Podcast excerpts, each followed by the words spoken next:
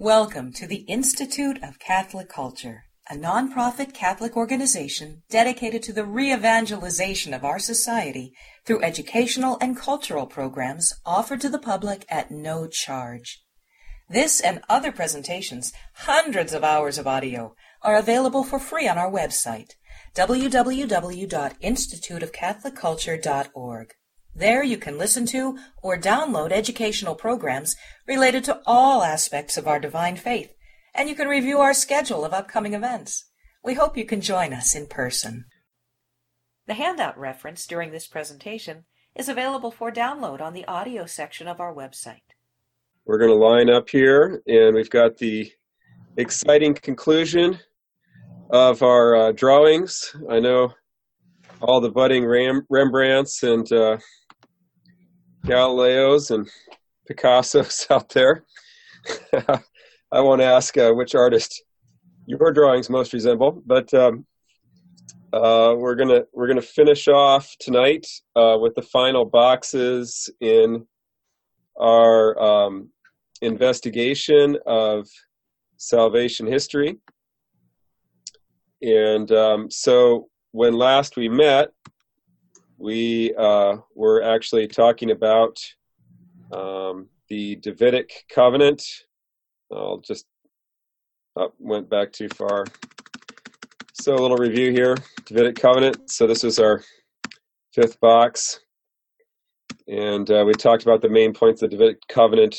King would be the Son of God and would build the temple and rule the whole world. And um,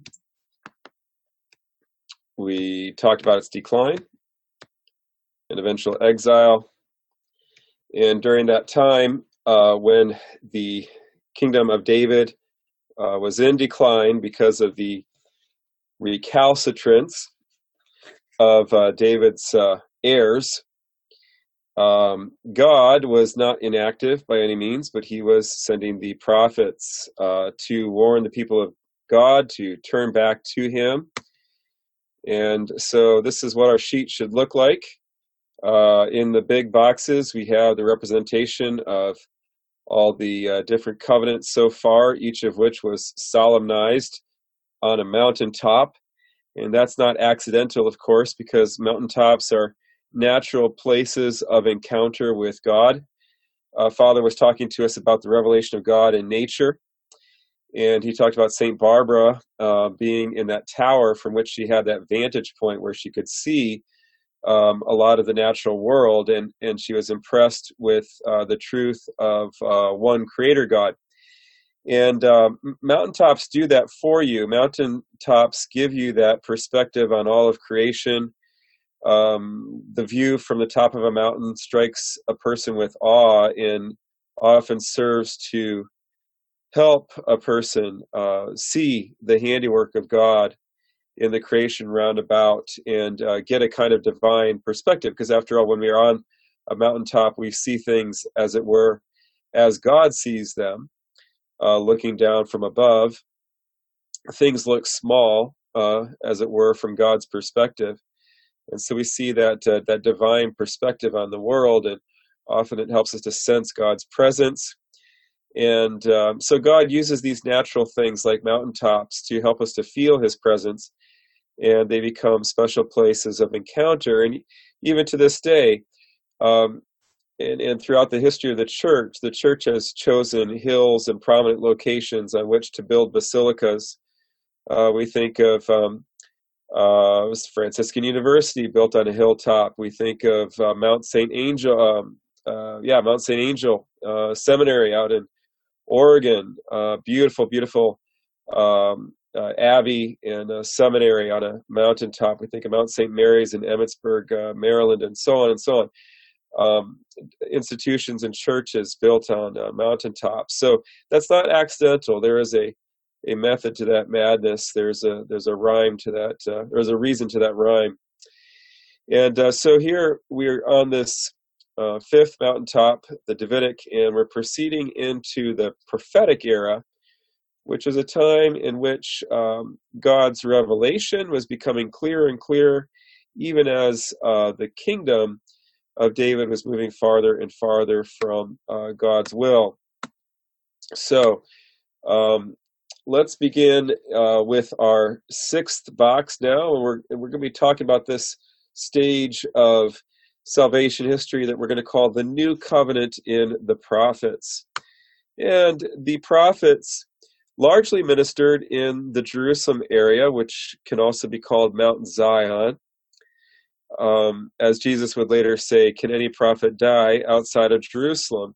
Jerusalem was the place for both the careers and usually the deaths of most of the prophets, with only a couple of exceptions. And so on Mount Zion, let's do our generalized prophet here. And we give him the big mouth, which is distinctive of the prophets. Uh, the prophets spoke boldly. They made good use of the big mouth and uh, tended to get them in trouble. And um, the prophets who ministered, we think of ones like Isaiah, Jeremiah, and Ezekiel, they all basically had a twofold message. We might call it a bad news and a good news message. And the bad news that the prophets proclaimed to the people of Israel was that, Israel, you are under judgment because you've violated the Mosaic Covenant. Uh, the Mosaic Covenant had those commandments, like the Ten Commandments, as well as many other laws. And if you violated those commandments, you fell under a curse. And we talked about the curses of the Mosaic Covenant a little bit in an earlier session. But if you read, for example, the end of the book of Deuteronomy, say chapters uh, twenty-seven, twenty-eight through, say, thirty-two, you'll see so many curses that are called down if you violate uh, the commandments of God. And so the prophets came and said, look, these uh, these curses of the covenant are going to come down on your head unless you repent. So that was the bad news. But the good news was this.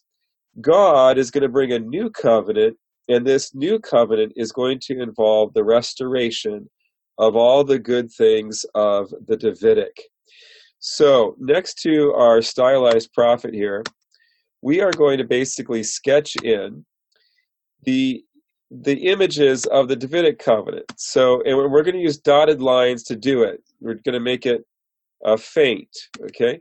And the reason why we're using dotted lines to draw in the Davidic king there, and uh, the reason we're using dotted lines to sketch in the temple is that these are a future reality at the time that the prophet is speaking. So the prophet just sees this in the distance. He sees this shadowy. He sees a, a, a great, uh, indeed, a perfect son of David, who's also son of God, who's going to come in the future, as we see, for example, in Isaiah nine. And, and the prophet sees a future glorified temple uh, of perfection that will come one day, as Ezekiel does in Ezekiel forty through forty-eight. But it's a future vision, it's faint and it's shadowy. So we sketch that in with dotted lines. And uh, that's the good news. You know, a new covenant is coming that's going to involve the restoration of all the good things of the um, Davidic.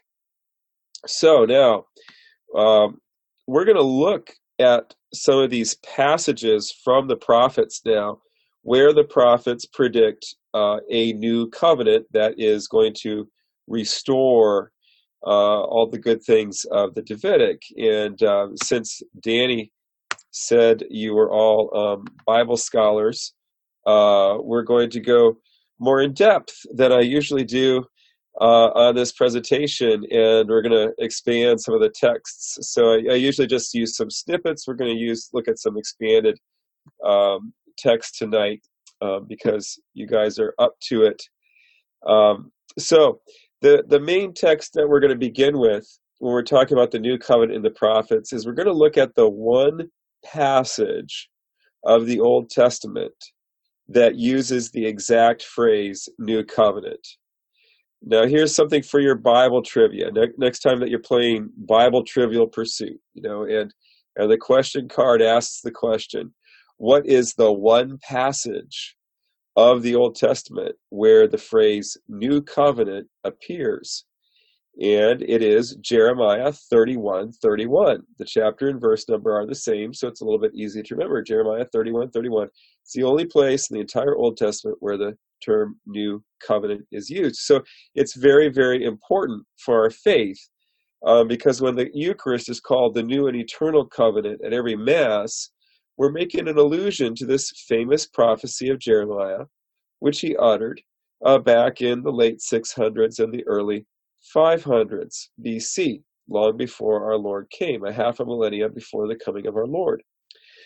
So let's look at this uh, passage, and it's not just a verse, but the whole oracle is Jeremiah thirty-one, verse thirty-one through thirty-four, and it's a passage that every Catholic should be very familiar with. It's one of those pivotal passages, uh, like this fulcrum passage, like we talked about last week, as was the case with, um, excuse me, Second Samuel seven.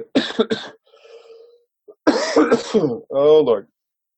Lord, help my voice. Okay. Um, let me get something to suck on here.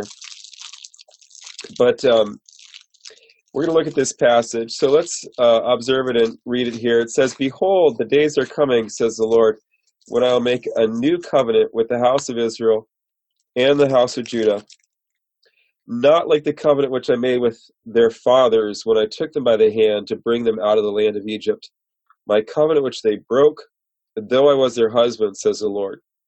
Now this passage, brothers and sisters, is extremely dense. It's extremely rich, you know, very rich. And I want to I want to expand it with you so you have a good understanding of what's going on in each verse as we go through here. So let's take it step by step. "Behold, the days are coming, says the Lord." This is what Jeremiah is saying. Jeremiah is always va- very vague about when exactly this is going to come. It's And all the prophets are. They're vague about when this is going to happen. They usually use phrases like, "in the latter days," or "the day is coming," or "when the day of the Lord arrives," or something like this. So it's coming in the future, Jeremiah says. "I will make a new covenant with the house of Israel and the house of Judah." Now, brothers and sisters, those are not synonyms. The house of Israel and the house of Judah are not the same thing. The house of Israel was the northern kingdom that consisted of ten tribes that broke away from David after um, the death of Solomon. The house of Judah was the southern kingdom that uh, consisted of the tribe of Judah, the tribe of Benjamin, uh, also to be technical, the tribe of Simeon, and most of the Levites. And they were faithful to the Davidic uh, heir and to the Davidic covenant. And uh, they were in the south. And so the, the house of Israel and the house of Judah are the two divisions of the people of God after it was split following the death of Solomon. And in this famous prophecy of the new covenant, Jeremiah says, God's going to make a new covenant, and it's going to include both kingdoms, both kingdoms. And you might say to yourself, well, why is that relevant to the New Testament? Why is that relevant? Well, this is why it's relevant. It's relevant, first of all, because it explains why our Lord goes after the Samaritans, okay? And he does this in the Gospels, and then in Acts six, the apostles follow up with a big outreach, evangelistic outreach to the Samaritans. And what we have to keep in mind was that by the time we get to G- the, the days of Jesus, the Samaritans are the last living, visible descendants of the northern house of Israel, the northern kingdom of Israel. And since the new covenant was promised to them, and not just to the Jews, you see, we all think that Jew and Israel means the same thing, but they don't, okay? An Israelite can come from any of the twelve tribes, but a Jew comes from the tribe of Judah. You know, I was thirty years old before I realized, duh, the term Jew comes from Judah, and that's what it is, a descendant of Judah. So a Jew and an Israelite are not this, not necessarily the same thing. Israelite is the bigger category. All Jews are Israelites, so they're the small Venn diagram circle within the bigger Venn diagram circle of Israelites, okay? So if you're a Jew, you are an Israelite, but if you're an Israelite, you're not necessarily a Jew. Samaritans were Israelites, but they were not Jews. And so we see Jesus, for example, in John four, going after the Samaritans. He intentionally travels through Samaria, and he evangelizes that Samaritan woman at the well. And boy, we could we could spend the rest of the evening talking about that passage in John four, because when when Jesus does that, what he's actually doing is fulfilling Hosea one through three, a passage which some of you are familiar with. It's it's some of the most romantic nuptial imagery in the whole Old Testament about how God comes as a bridegroom to woo his people back to him. But what people don't uh, recognize is that Hosea was preaching to the northern kingdom of Israel specifically. And so when Jesus comes in John four and he evangelizes that woman of Samaria, what Jesus is doing is fulfilling the prophecies of Hosea, which, by the way, are also very covenantal and also closely related to this passage of Jeremiah that we're looking at. And, and Jesus is wooing the people of Samaria back to him because they are northern Israel, and he, Jesus, is their divine bridegroom who is come to woo, woo them back to himself. But we can't go too much further into John four at this point. But I just want you to see that when this passage says, I will make a new covenant with the house of Israel and the house of Judah, those are not throwaway synonymous lines, that, that there's a distinction there. So the idea is all twelve tribes are going to be involved in this new covenant. Then it goes on and says, not like the covenant which I made with their fathers when I took them by the hand to bring them out of the land of Egypt. Now, what covenant was that, brothers and sisters? The Mosaic. Okay, so this new covenant is not going to be like the Mosaic. And uh, it's interesting. Here's another. Here's another tidbit for the next time you're ta- you're, you're you're playing uh, biblical Trivial Pursuit. And the question is, what is the longest quotation of the Old Testament in the New Testament? And the answer to that question is um, uh, uh, Jeremiah thirty-one, verses thirty-one through thirty-four. This oracle about the New Covenant Uh, is, in fact, the longest quotation uh, in the New Testament, and it occurs in uh, Hebrews chapter eight.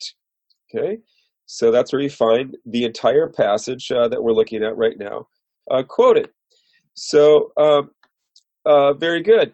And why does the author of Hebrews quote this passage? He quotes it because Uh, when when uh, this author, who, whom I believe to be Saint Paul, uh, with the help of uh, probably Saint Luke, is writing to early Jewish Christians and trying to explain to them uh, how you can show that um, a new covenant was necessary. Because the Jews, by and large, thought, well, what's wrong with the old covenant? What's wrong with the law of Moses? Can't we just keep following that? And in Hebrews it says, no, you can't keep following the law of Moses. There was something wrong with the law of Moses. And one of the things the author does is he quotes this passage from Jeremiah and makes the point that if the Mosaic covenant was perfect, then Jeremiah would not have prophesied that God was going to bring a new covenant that was not like it, okay? That was different and better than the Mosaic. So a rather simple point that the author makes, but he quotes most of Jeremiah thirty-one, thirty-one through thirty-four in uh, that passage. So the new covenant is coming. It's not going to be like the Mosaic covenant, not like the covenant which I made with their fathers. I took them by the hand to bring them out of the land of Egypt. My covenant which they broke, when did they do that? At the golden calf, and then ten times wandering through the wilderness. And then he says, though I was their husband, says the Lord. And this is a beautiful uh, passage here. Let me go back to it. My covenant which they broke, though I was their husband. Here, uh, the prophet Jeremiah uses a Hebrew phrase. That's what we call a double entendre, or a double meaning. Okay, the Hebrew phrase that Jeremiah uses can be translated into English in one of two ways. Either, as we have it here, my covenant which they broke, though I was their husband. And what this refers to is the nuptial dimension of the Mosaic covenant. To this day, the Jews look back at Mount Sinai as a kind of betrothal, when God betrothed himself to the people of Israel, and as it were, the marriage contract was the Ten Commandments and the other stipulations of the Mosaic Law. So you find that in many places in the prophets that they regard uh, Mount Sinai and the covenant there as the marriage between God and Israel. And so that's being reflected in this translation, though I was their, cus- their husband. So they broke the covenant that was like an act of adultery against the divine bridegroom. However, the phrase can also be translated this way: my covenant which they broke, and I had to show myself to be their master, says the Lord. Okay. And when we translate it that way, what, what, is, what does that mean? My covenant which they broke, and I had to show myself to be their master. What Jeremiah is referring to there is the way that after the golden calf, the terms of the covenant become increasingly harsh. Remember when we did that that animation of the Mosaic Covenant, and we saw after the calf, we brought in those other tablets of law from Leviticus, and then we wandered through the wilderness, and then we had the big scroll of, Deuteron- of Deuteronomy at the end when Mosaic- Moses was unhappy with the big frown. And, uh, and we talked about how Deuteronomy was like martial law. And so when you look at the Pentateuch, when they have that marriage at Mount Sinai, the initial law is very light and very undemanding. It's just basically the moral law.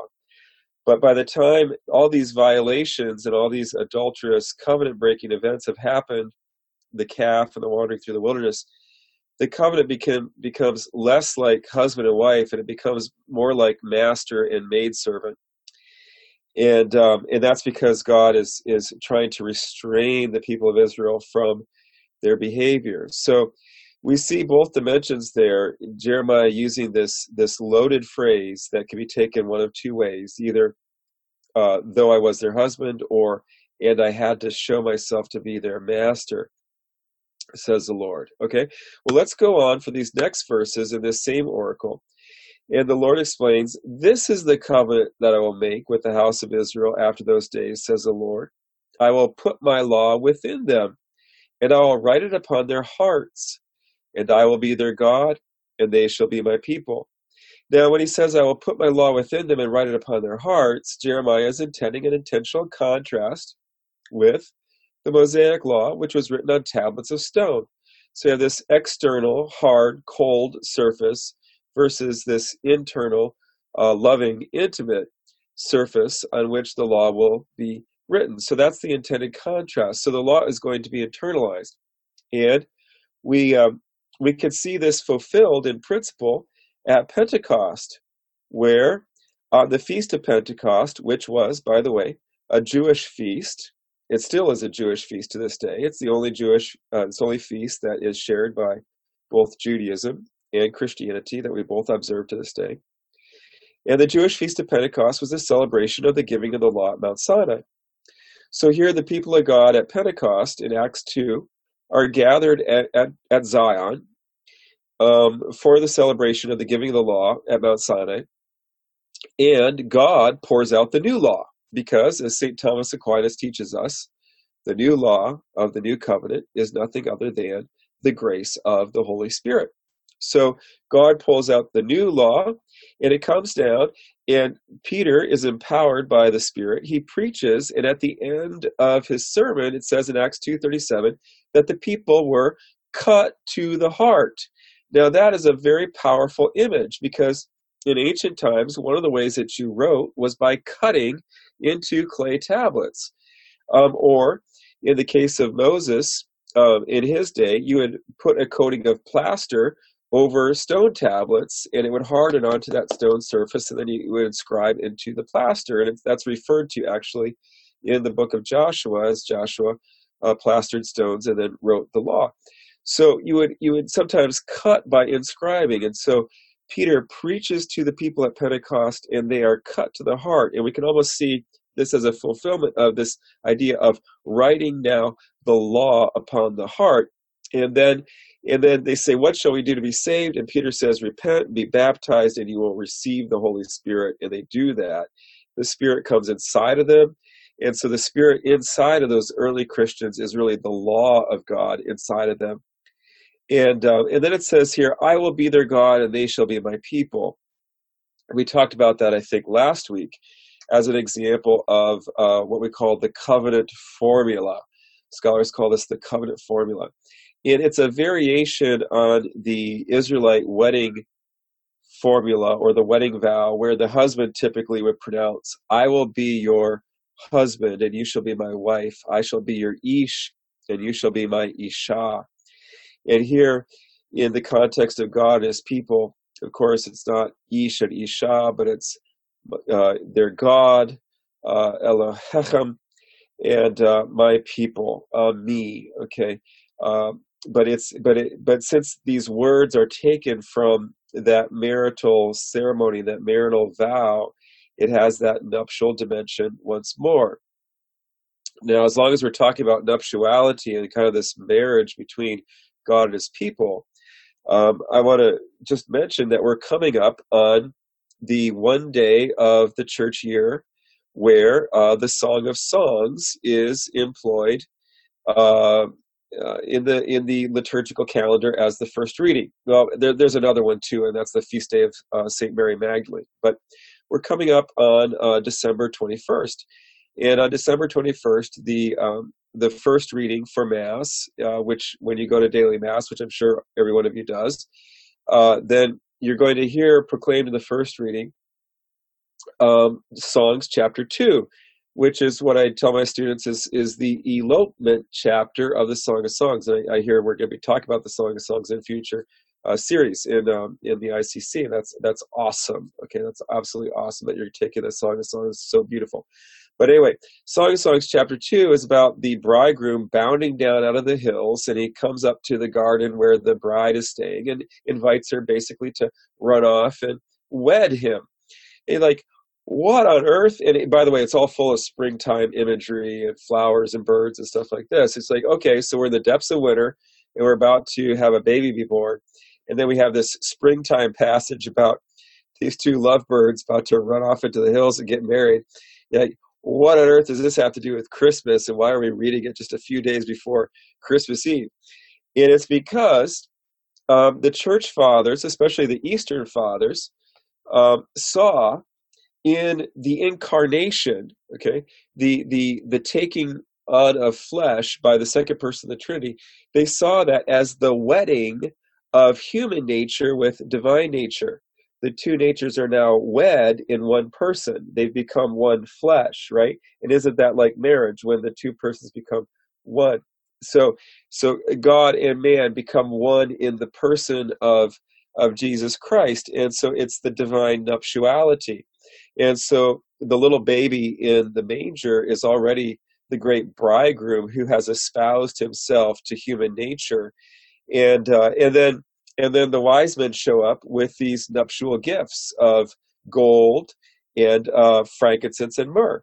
And if you look into where frankincense and myrrh occur in the Old Testament, they're only mentioned together uh, in the Song of Songs, which is the great wedding poem of the Old Testament. So, and, and the gold is associated with Solomon, who had more gold than any other person in the Old Testament. So, and Solomon, of course, was the great bridegroom because he had, you know, seven hundred wives and three hundred porcupines, I mean, concubines.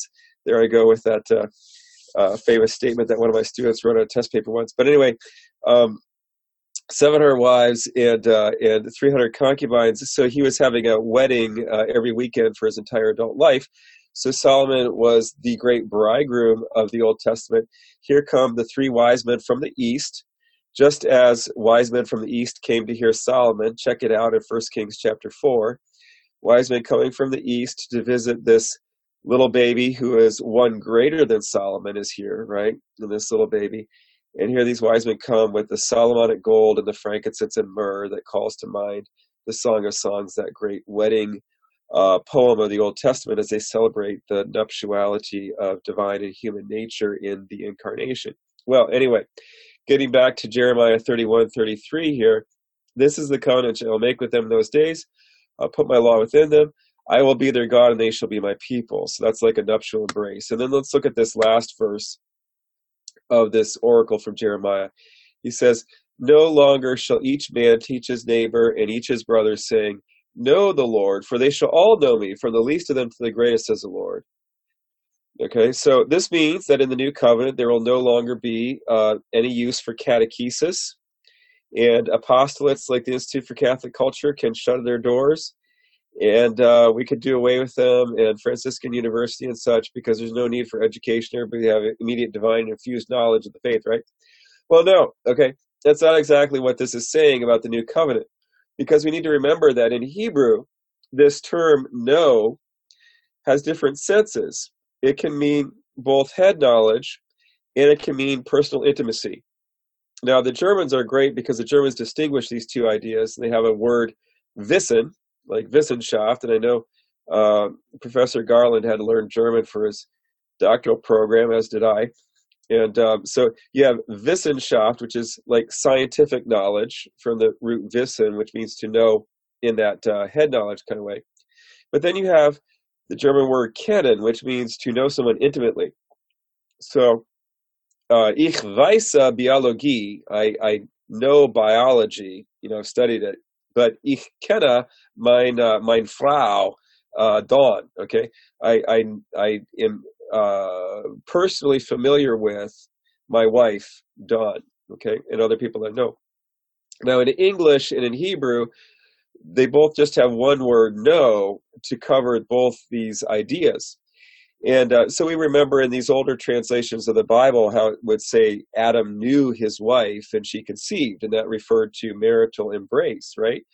So we already saw that marital language of I will be your God and you will be my people, like the divine human wedding there. And now it says no one will teach his neighbor, saying, no, Lord, they shall all know me, from the least to the greatest. I think we should take this in the sense of personal intimacy. So it's not so much that we don't need to be catechized about the truths of the faith, but it's that through baptism and through confirmation, through the sacraments, we have a personal experience of God, okay? Personal intimacy with him. And um, because of that, um, we can have head knowledge, but we don't need to be introduced to God in an experiential way, because we do all, from the least of us to the greatest, we do all experience him in the sacraments. So they shall all know me, from the least of them to the greatest, says the Lord. I will forgive their iniquity, and I will remember their sin no more. And so forgiveness is very much wrapped up with the New Covenant and all of this. And that's just like Pentecost. It's just like Pentecost, where they're cut to the heart, when the law is written on their heart through the gift of the Holy Spirit. But Peter says, when they ask, what must we do to be saved? He says, repent, be baptized, and you'll receive the Holy Spirit for the forgiveness of your sins. Okay, so Peter is, excuse me, announcing the fulfillment of the New Covenant there um, at Pentecost. Okay, so we've seen how Jeremiah um, uh, promises the um, the fulfillment of um, the New Covenant in the future. And let's look at some of the other prophets as well. Let's look at uh, Isaiah. Here's this passage that uh, we looked at a little bit, um, I believe it was last week. This is Isaiah fifty-three, verses one through three, um, a passage that has many themes uh, similar uh, to um, the passage of Jeremiah that we just looked at. Um, this is a passage that's used in the Easter Vigil. It's, uh, if I re- if I recall, it's the fifth reading of the Easter Vigil. And it says this, Ho, everyone who thirsts, come to the waters, and he who has no money, come buy and eat. Come buy wine and milk without money and without price. Okay? So the uh, God here is crying out to the poor. Okay? Because who's thirsty if it's not poor people? And who has no money if it's not poor people? So God is calling out to the poor of the earth and saying, come to a free meal, okay? Buy wine and milk without money, without price, okay? So that's verse one, Isaiah fifty-five, verse one, God calling out to the inhabitants of the earth to come to, for the poor of the earth to come to a free meal. And then it continues in verse two, hearken diligently to me and eat what is good and delight yourselves in fatness. So listening carefully to the word of God is somehow closely related to eating what is good and delighting ourselves of fatness. Um, that's interesting. That makes us think of, you know, uh, uh, liturgy of the Word, and then liturgy of the Eucharist, right? So, and then thirdly, incline your ear and come to me, hear that your soul may live, and I will make with you an everlasting covenant, my steadfast, sure love for David. Now, look at this. The, here, Isaiah, Isaiah never uses the term new covenant, but instead he likes the phrase everlasting, or we could say eternal covenant. Now, in Mass, we combine both Jeremiah's term new covenant with Isaiah's term eternal covenant. We say this This is the new and eternal covenant in my blood, right? So, so, but look at this. I'm going to make with you the eternal covenant. This, of course, is talking about the new covenant. But then Isaiah identifies it as my steadfast, sure love for David. And the steadfast, sure love is one word in Hebrew. It's the word chesed, okay? Which we've talked about before, and that's that word that means covenant fidelity, okay? I'm going to make with you an eternal covenant, the covenant fidelity of David. And that is what we call like an epexegetical phrase there. That means that uh, the Hesed of David explains what the eternal covenant is. Okay, the eternal covenant is basically the covenant fidelity that I offered to David. In other words, it's a renewal of the Davidic covenant, okay? So this is connecting the eternal covenant to the Davidic covenant here in Isaiah fifty-five three, that really what the eternal covenant is, is this renewal and reinvigoration of uh, the Davidic. And so when we put this all together, what we have is God calling out to the poor of the earth, come to a free meal. If you come to this free meal, you will enter into an eternal covenant, which is nothing other than the renewal of the Davidic covenant. Gosh, uh, I wonder where he's going with that. I wonder how that, oh, a covenant meal in the future that's free. I don't know. Maybe later I'll understand. All right, so that's that reading from the Easter Vigil. And then let's look at what Ezekiel, the third great prophet of the Israelite tradition, look at what he says. A little shorter passage there. On behalf of God, Ezekiel says, I, the Lord, will be their God, and my servant David shall be prince among them. That means the Davidic kingdom and its covenant are going to be restored among God's people. And I will make with them a covenant of peace. Okay? Jeremiah said new covenant. Isaiah said eternal covenant. Ezekiel likes to say covenant of peace. Why does he say covenant of peace? In Hebrew, it's the barith shalom. The covenant of peace, shalom, is an idea, a very rich idea of peace that harks back to the peaceful Garden of Eden. And uh, Ezekiel likes this idea of the covenant of peace because he sees it as the renewal of Eden. Okay, and you might say, well, how is the new covenant that we experience it in at Mass, how is that a renewal of Eden? Well, very simple. The main thing about Eden was that there was the river of life flowing out of it, and the tree of life was present there. And every time you walk into a Catholic church, you look at the baptismal font, and that baptismal font is nothing other than the river of life. And you look at the altar, and the altar is nothing other than the tree of life that's going to bear the fruit of the tree of life, which is the body and blood of Christ hung on the tree of the cross. So Mass actually brings you back so that you have access to those sources of life that once were reserved only in Eden. And that's how Mass is the renewal of the Adamic covenant, or that the, the Edenic situation. It's the covenant of peace. So Ezekiel says, I will make with them a covenant of peace so that they may dwell securely in the wilderness and sleep in the woods. And um, that's not talking about, you know, excessive camping in the new covenant. Uh, you know, we're all going to go up into uh, Shenandoah uh, National Park up there uh, by Danny and, uh, uh, you know, sleep out of doors with the bears and the deer. Uh, you can do that. I did that when I was a kid. We were uh, stationed in Quantico, which is not far from some of you uh, down there in Northern Virginia. I used to camp up there. But no, when he says securely in the wilderness and sleep in the woods, these are images of Eden. And he really sees the new covenant as restoring Eden, restoring that Adamic creational situation. So we've looked at uh, those three uh, great prophets. And here, let's close before we move on to, now to the Eucharistic covenant. Let's close by looking at this promise of Isaiah. He says, On this mountain, which is Mount Zion, the Lord of hosts will make for all peoples a feast of fat things, a feast of wine on the lees. I'm not exactly sure what lees are, but I think it's a good thing because it's associated with banqueting and wine, which is, which you know, wine is always good. Okay, uh, wine on the lees, fat things full of marrow, of wine on the lees well refined. And he will destroy on this mountain the covering that is cast over all peoples, the veil that is spread over the nations. He will swallow up death forever, and the Lord God will wipe away tears from all faces, and the reproach of his people he will take away from the earth, for the Lord has spoken. So here Isaiah is promising that sometime in the future, in latter days, God is going to act on Mount Zion to bring a, a rich feast that is going to be for all the people of the earth, and it's going to remove the darkness from the eyes of the peoples of the earth, and it's going to be it's going to bring life.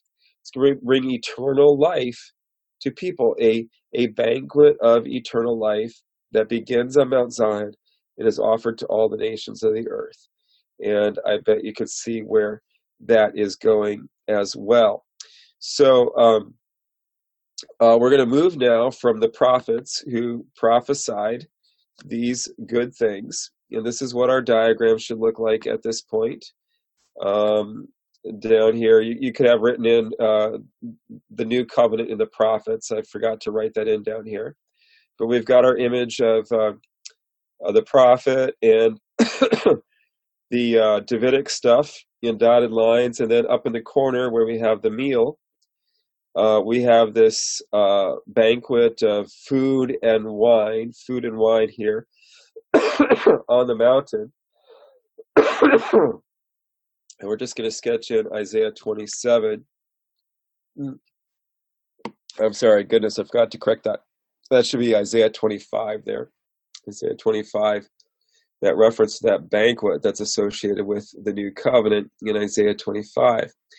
All right, let's move on now to our last box, our seventh box, and this is going to be the what we're going to call the Eucharistic covenant that our Lord brings. Now, the Eucharistic covenant is uh, the same as the New Covenant, but I just distinguished them. I call it the New Covenant when it's being prophesied, and I call it the Eucharistic covenant when it is fulfilled. And Jesus comes to fulfill the prophets of the pro- the promises of the prophets that a new covenant would come someday. Not only that, but Jesus really comes to fulfill all the covenants, and that's apparent from the beginning of the New Testament, from the very first verse. Matthew one, one says, the book of the genealogy of Jesus Christ, the son of David, the son of Abraham. In w- that one verse, Matthew connects Jesus to the concepts of a new Adam, a new David, and a new Abraham, that is to say, one who has come to fulfill all the promises of those covenants. First of all, the book of the genealogy is a loaded phrase because that phrase occurs only one other place in Scripture, and that's in Genesis five one, which begins the book of the genealogy of Adam. So look at the, the two phrases in comparison. How do they differ? Well, one is of Adam, the other is of Jesus. So what's Matthew doing? He's setting up an obvious juxtaposition or an obvious comparison that suggests that Jesus is a second Adam, come now to renew all the things that Adam should have done. So the book of the genealogy of Jesus Christ, and then he says, the son of David, you see, not a son of David, but the son of David. Now, there were many sons of David running around in Israel in the first century. It's not common knowledge, but if we read the historian Josephus, we find that there are many people that had the royal blood, and uh, they were considered a political threat, and they were persecuted, et cetera. But Jesus was not simply a person with royal blood. He was the person with royal blood. That means to say he is the heir. And then Matthew goes on to prove it by giving the whole genealogy of Jesus, which is the reading for uh, Christmas Eve. And then um, then he says, the son of Abraham, not simply a son of Abraham, but the son of Abraham. Again, all the Jews were sons of Abraham, but Jesus is not simply a descendant, but he's the descendant, that is to say, the heir, the one who's come to fulfill that promise that was given to Abraham, through your seed, all the nations of the earth will be blessed. So really what we have is the three seeds. Remember, I talked about this in a previous session. We talked about the three seeds. The seed of the woman, who's associated with Eve and the Garden of Eden and the Adamic covenant. The seed of Abraham, who's associated with the Abrahamic covenant, and the seed of David. The seed of the woman associated with the Adamic covenant, he was came to crush the head of the serpent. The seed of Abraham comes to bring blessing to all the nations. The seed of David comes to rule over all the nations forever. So what Matthew shows in this verse is that all three seeds have become one. A cord of three strands is not easily broken. And now all all of this is coming to fruition in uh, in Jesus uh, Christ. So that one verse, oh my goodness, a whole lot is packed into the first verse of the New Testament. Then Matthew proceeds in his gospel, and he shows that Jesus is also a new Moses, for he brings down bread from heaven. When we get to the account of the feeding of the uh, five thousand um, in Matthew uh, twelve, and uh, uh, just as uh, Moses gave the miraculous bread, so Jesus does. And Jesus, uh, well, even earlier than that, on the Sermon on the Mount, you know, we see Moses went up on a mountaintop, gave the people divine law. Jesus in Matthew five goes up on a mountaintop, gives the people divine law. Not only is it divine law, but even he even corrects Moses. He goes back and says, you know, you heard Moses said a few things. It was pretty good, but I say to you, this is this is a better truth. Okay, so he he uh, takes it upon himself to f- to fix up Moses' teaching. And a lot of Jews were probably listening to Jesus on the mountaintop, saying, "Who the heck do you think you are, man? Correcting Moses? There's nobody higher than Moses but God. You know, who died and made you God? Okay, I'm going to die and make myself God." No, something like that. That's not actually, actually good theology. He already is divine there. But in any event, you know, that that's the force of that. When Jesus, in what we call the six antitheses in uh, Matthew five, he corrects the law of Moses. Jesus is showing himself to be a new Moses and one even better than Moses. And Jesus shows himself to be a new David once more by casting out demons. If you read the Gospels closely, you'll notice the typical thing that people say when Jesus casts out demons from people is, "Can this man be the son of David?" Have you ever thought to yourself, why do they say that? Why don't they say, "Can this man be the son of God?" Or "Can this man be the Messiah?" Or "Can this man be the prophet?" But no, after an exorcism, they say, "Can this man be the son of David?" And there's a reason for that. If you go back to First Samuel sixteen and observe what happens there, David is anointed by the prophet Samuel, and then he receives the Holy Spirit on a permanent basis, which we talked about last week, how David was almost a participant in the new covenant in advance. And having received the Holy Spirit, uh, David, um, uh, the next thing he does, in fact, is go into the court of Saul, and he exorcises demons out of Saul through his music. And so David was the first exorcist in Scripture. And when D- Jesus does the same thing, the people say, "Wow, can this man be the son of David?" Because he has this exorcistic power as well. So Jesus in his ministry comes to fulfill all the covenants, but this all comes to a head at the end of the Gospels at the Passion, when uh, in a two-step process, Jesus inaugurates the New Covenant. First, at the Last Supper, we're going to draw the image of the last uh, of the elements of the Last Supper. Jesus celebrates a final Passover with his disciples, and he speaks over the cup of the Passover and says, "This cup is the new covenant in my blood." And by saying new covenant, uh, Jesus is drawing a straight line back to Jeremiah, um, and uh, saying in essence that the promise of Jeremiah's famous oracle in Jeremiah thirty-one thirty-four, thirty-one verses thirty-one through thirty-four, is now being fulfilled in this very room where, where we are celebrating this Passover ceremony. Okay, this cup is the new covenant in my blood. By the way, it is the pa- it is the Last Supper that makes Jesus' self-gift into a sacrifice, because the Passover was a sacrifice. The crucifixion was an execution. The only thing that makes the crucifixion into a liturgical act or a true sacrifice is that it's connected to the Last Supper. Because Jesus, if we read the Gospels carefully, leaves the upper room before drinking the final cup, the fourth and final cup of the Passover ceremony. He goes out of the garden and significantly prays that the cup would pass from him, but, but agrees to drink the cup that the Father gives him. And then uh, we, we see our Lord going through the passion, and then at the cross, he is offered that famous drink of soured wine, that last cup of the fruit of the vine. And there on the cross, in both Matthew and in John's Gospel, he drinks from the fruit of the vine, and that is the final cup of the uh, Passover. So our Lord extends the Passover all the way to uh, the cross. He kind of sus- liturgically suspends it, and then completes the Passover with the, the gift of his own body and blood on the cross as the sacrificial lamb. And when he does that, we see this significant event in Scripture when the uh, soldiers come forward and pierce his side, and out from his side there came a flow of blood and water. This is, in my opinion, the most dense image in all of Scripture because it has so many layers of meaning. Um, let's go through them just briefly. We saw in Eden that a river of life flowed out of Eden, and we said that Eden was the first temple, the first sanctuary in salvation history. In John two twenty-one, Jesus identifies his body as the new temple.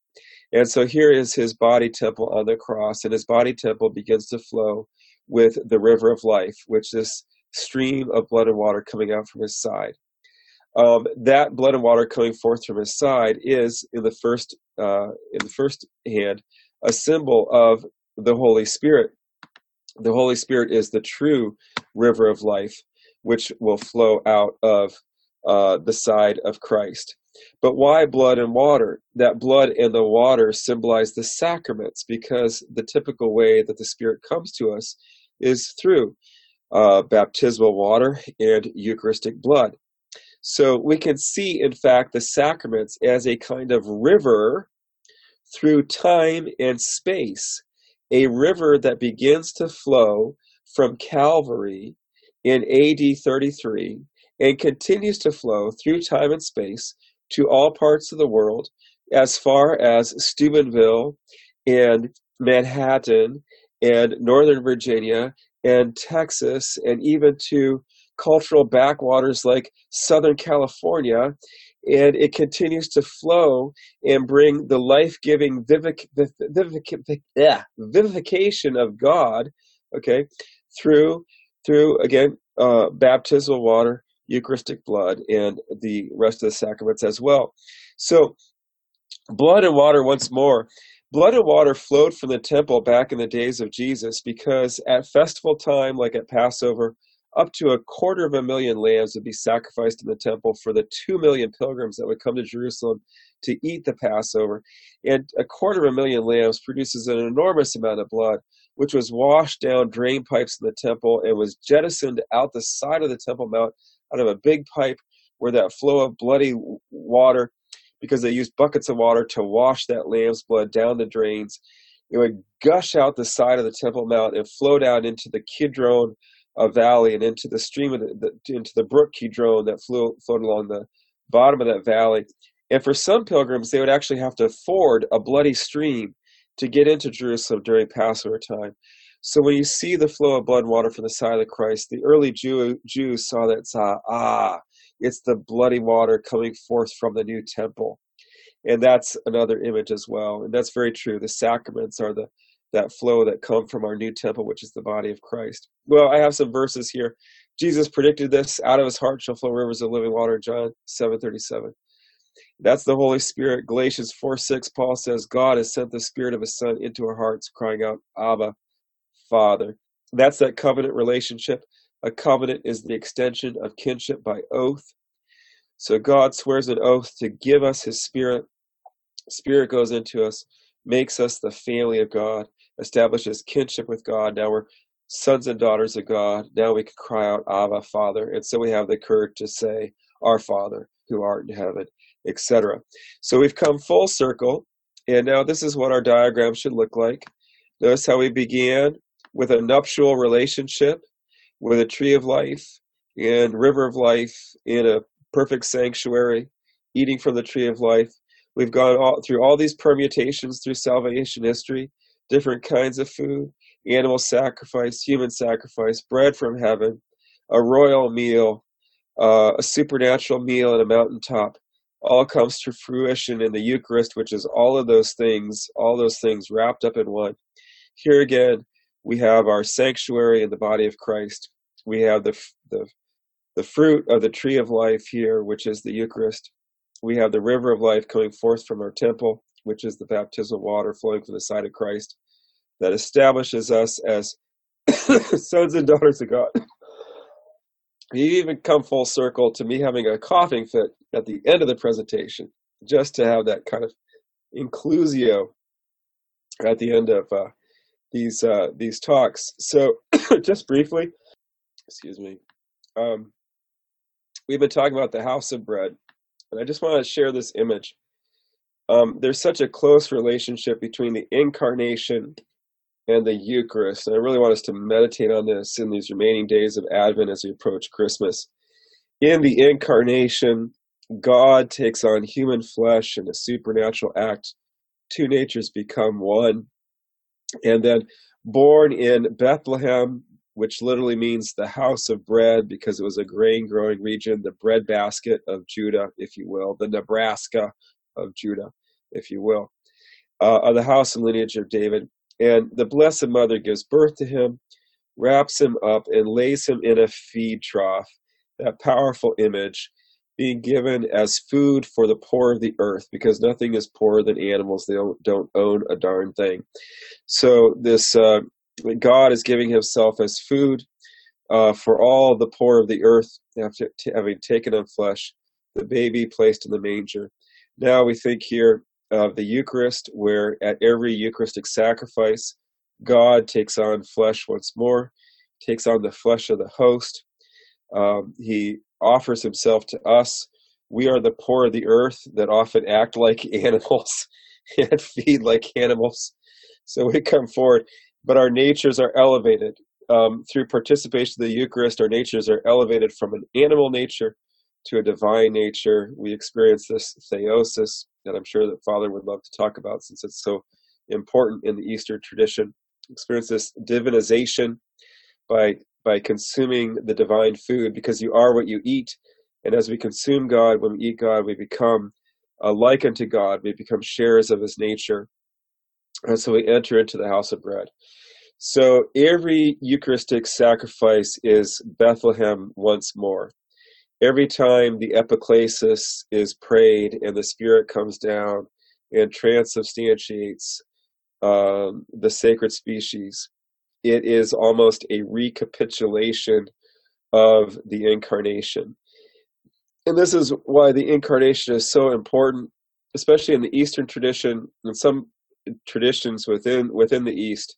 Christmas almost overshadows Easter because um, basically once God has become flesh, it's almost like everything else is a cleaning up act. It's kind of like D-Day and V E Day, okay? Once the beachhead is established at Normandy, the days of the evil empire were numbered. You know, the victory had essentially been accomplished. Everything after D-Day was just a mopping up operation. Uh, operation. So once God establishes the beachhead of human nature, uh, he, he becomes the baby in Bethlehem.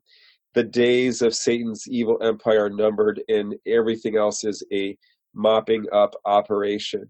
Um, a little bit of an exaggeration, but you know it's a way to think of it. And then, and then the cross is V E Day, when when it is finished. Okay, it's all mopped up. We we uh, come into Berlin and we take over. So. Um, we we conquer the evil one. So this is this is beauty. So when, every time we go to Mass in Advent, we're already experiencing Christmas in a way, um, but we are coming to the house of bread. Every Catholic church is Beit Lechem. Every Catholic church is the house of bread for the nations, the bread that gives the New Covenant.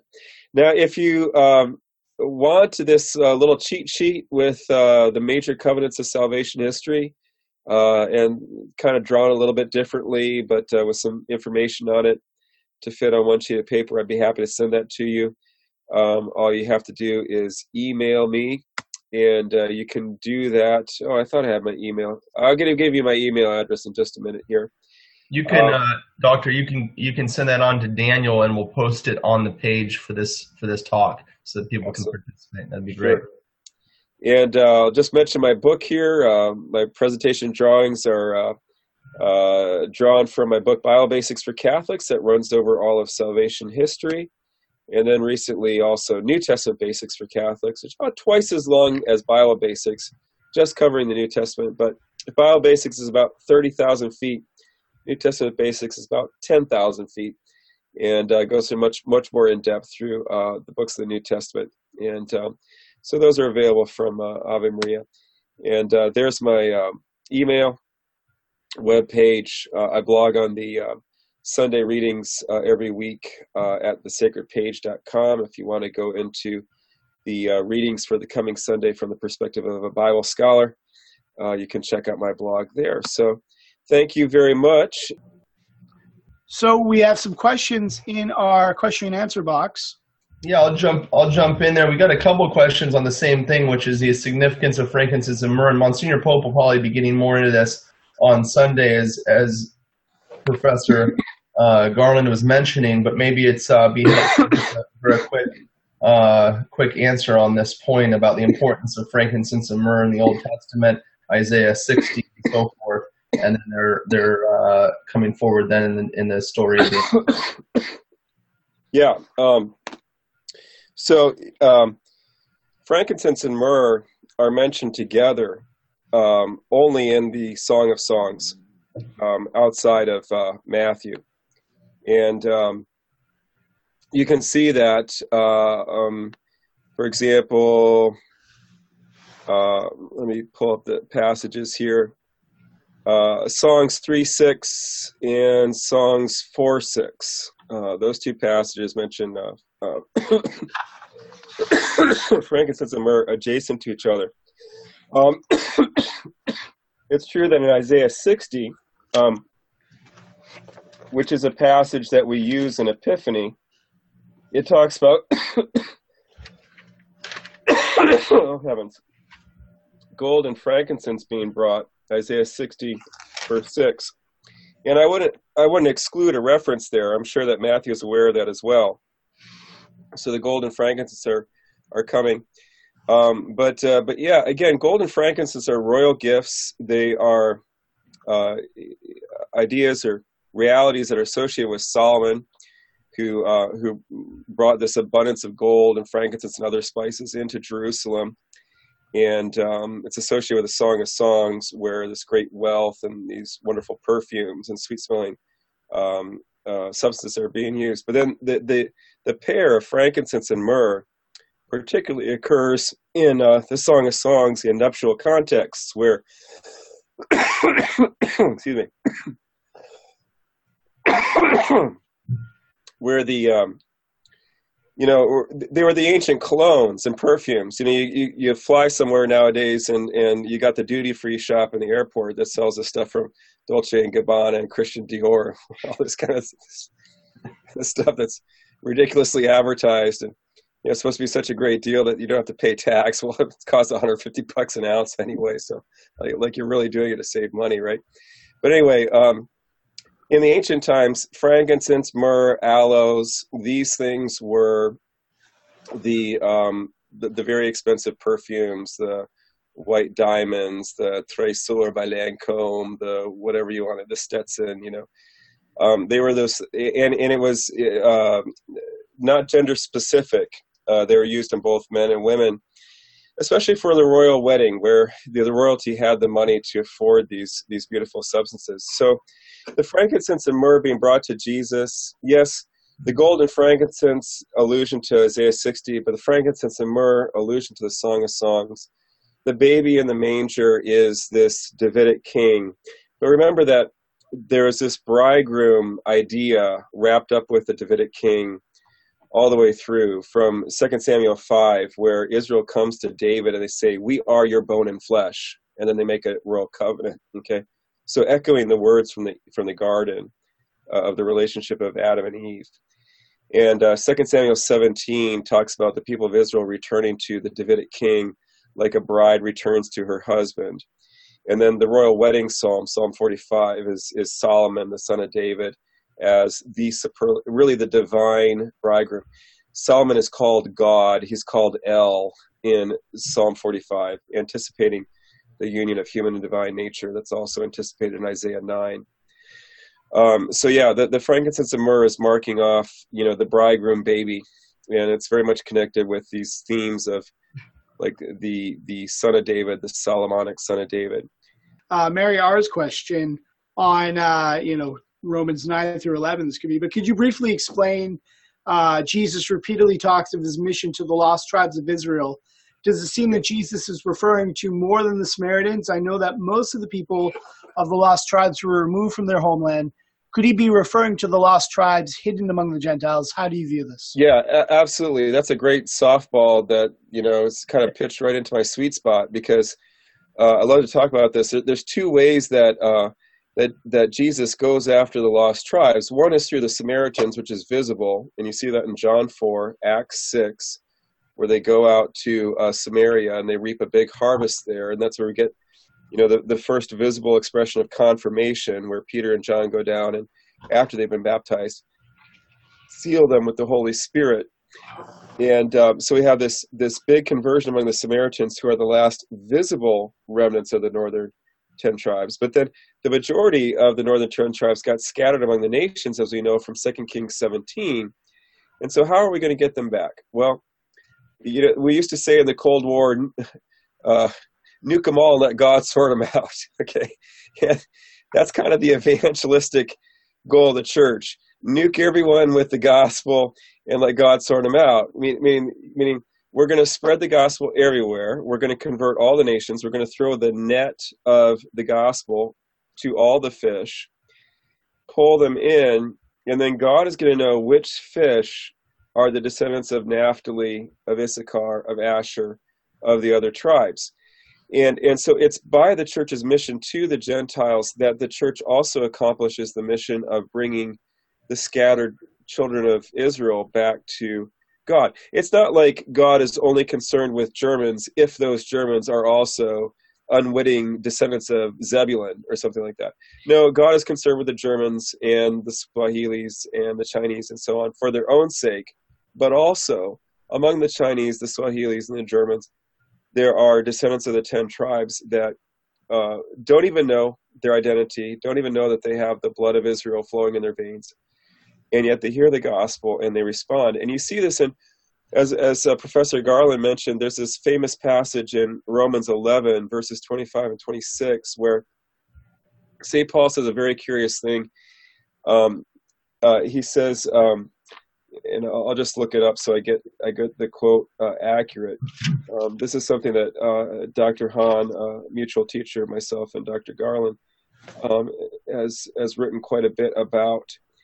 Um, but you have this curious phrase that a lot of scholars don't understand, where Saint Paul uh, says, "I want you to understand this mystery, brethren. A hardening has come upon part of Israel until the full number of the Gentiles come in." And then literally the Greek says, "And in this way all Israel will be saved."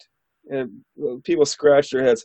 How can Saint Paul be saying the full number of the Gentiles will come in, and in this way all Israel will be saved? But if you see Israel as scattered among the nations, you know, the other ten tribes, and then we go out to the nations and bring them in, then then the vision of Isaiah sixty-six is fulfilled, because the end of Isaiah sixty-six, the prophet sees a great pilgrimage of the nations to Zion. And then he says, your, your brothers and sisters, your Israelite brothers and sisters will come along with the nations on dromedaries and being carried in their arms and so on. They'll come back with the nations to Zion. And, and that's what's really happening in the evangelistic mission of the church, uh, I think, even to this day. So that's that's my that's not dogma, but I, I think uh, I think that's a I think that's good biblical theology. Uh, Naomi asks, would you please explain the significance of the fourth cup not drunk by Jesus at the Last Supper? Thank you. Okay, in real brief, we know from uh, rabbinic literature, that is to say Jewish literature, that even in Jesus' day, most likely, the Passover had already been ritualized to include four cups of wine. Uh, and there were names and ideas associated with all four cups. And when we read the Gospels very closely, especially Luke, which gives us the fullest account of the Last Supper, we can identify in Luke certainly the drinking of the second cup. There's two drunks, two cups drunk in, in Luke's account. The first cup that's mentioned specifically appears to be the second cup of the ceremony. The cup that Jesus blesses and passes out among the disciples as the Eucharistic cup appears to be the third cup of the ceremony. After the third cup, you sang a hymn, which was called the Great Hallel. It consisted of Psalms one thirteen through one eighteen, chanted one after another. Very profound. You got to read that sometime at, on, on Holy Thursday. Read Psalms one thirteen through one eighteen, and then remember that those Psalms were the last thing off the lips of our Lord in the upper room before he goes out. So they sing the hymn, the Gospels say, but then rather than drinking the last cup, they go out right after the hymn. And uh, they don't seem, they don't appear to finish the ceremony, but like I said, Jesus goes out, prays for the passing of the cup, which I think is really connected to this idea. And but then then agrees to drink the cup, and then uh, and then we go to the cross. And Matthew and, and John both make it clear that he drinks um, of the fruit of the vine. Um, he drinks this soured wine, in Greek the oxos, uh, which is kind of like a wine vinegar that still had this alcohol content, so it was still an anesthetic. And so he drinks at the cross, and then he says, "It is consummated." Uh, quite literally, the, the Greek is rendered very well by the English and the Latin consummatum. Okay, uh, it has all the same character, all the same connotations, including the idea of marital consummation. It's very rich, very the, the the term connotes quite a bit.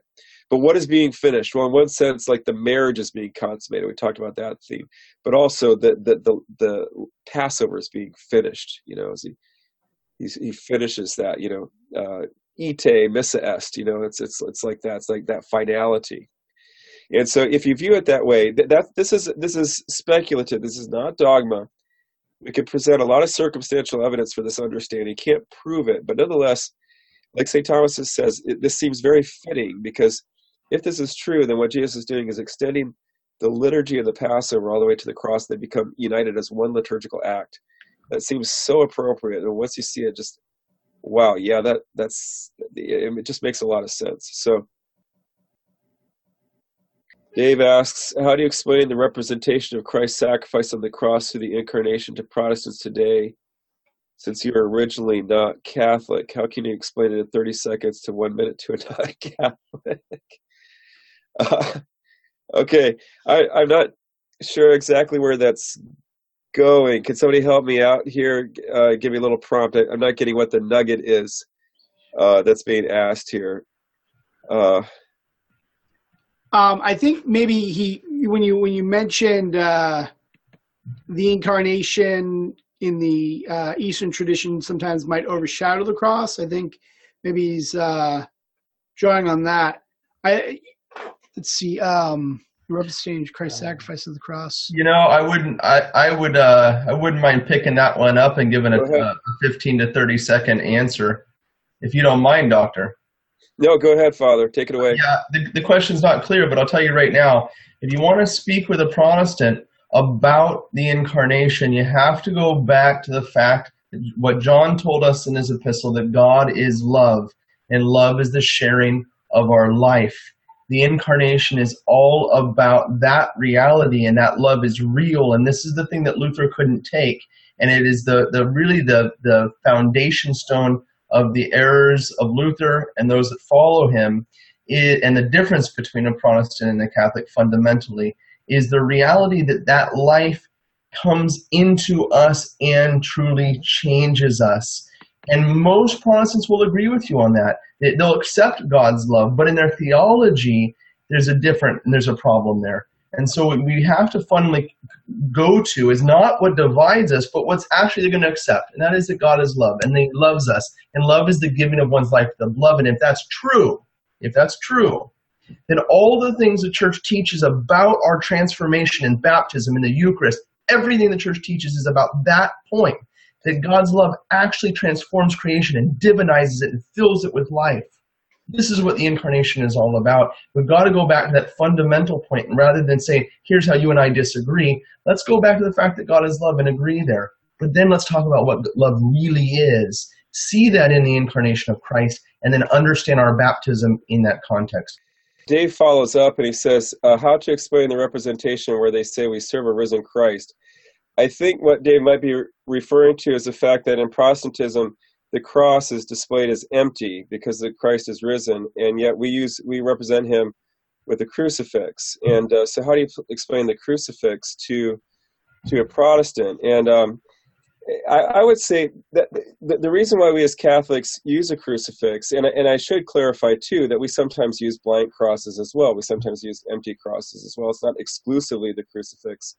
The crucifix actually comes in much later in church history. It, You don't find the crucifix in the very uh, in the very early church, um, but uh, but the reason why the crucifix is so popular among us as Catholics nowadays is because we have a good understanding that in this life we share the sufferings of Christ, and I can really speak to this from personal experience because before I became Catholic, I did not have a good understanding of how our sufferings contributed to our growth in holiness. My understanding of salvation, I'm dead serious, and I was a very well-educated Protestant, went to a very fine Protestant seminary. I still believe it's a fine seminary. It helped me become Catholic, actually. But anyway, it was that fine. But um, but my idea of the redemption was like this. Many of you will remember those old uh, Scrubbing Bubbles commercials that were on T V. Remember that bath cleanser that had the Scrubbing Bubbles?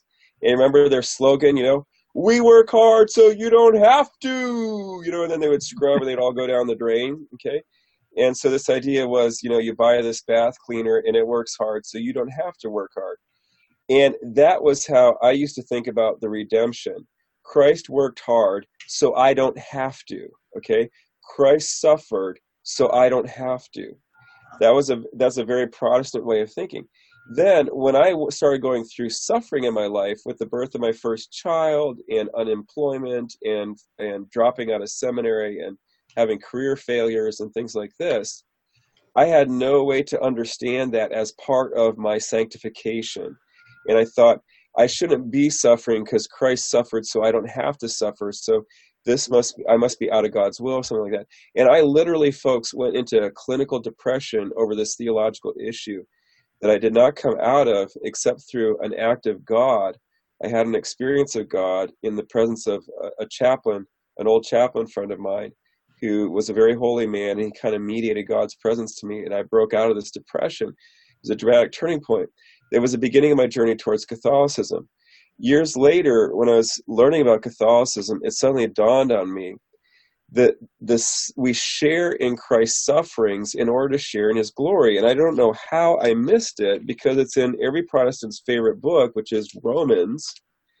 And it's in the most famous chapter, which is Romans eight. And um, Romans eight seventeen, which is the very heart of Romans eight, says, "We are children of God. If children, then heirs, heirs of God and fellow heirs with Christ, provided we suffer with him, in order that we may also be glorified with him." And that's so powerful that because that means that the sufferings are helping us become like Jesus, and they are leading to our glorification. They really have meaning. They really have purpose.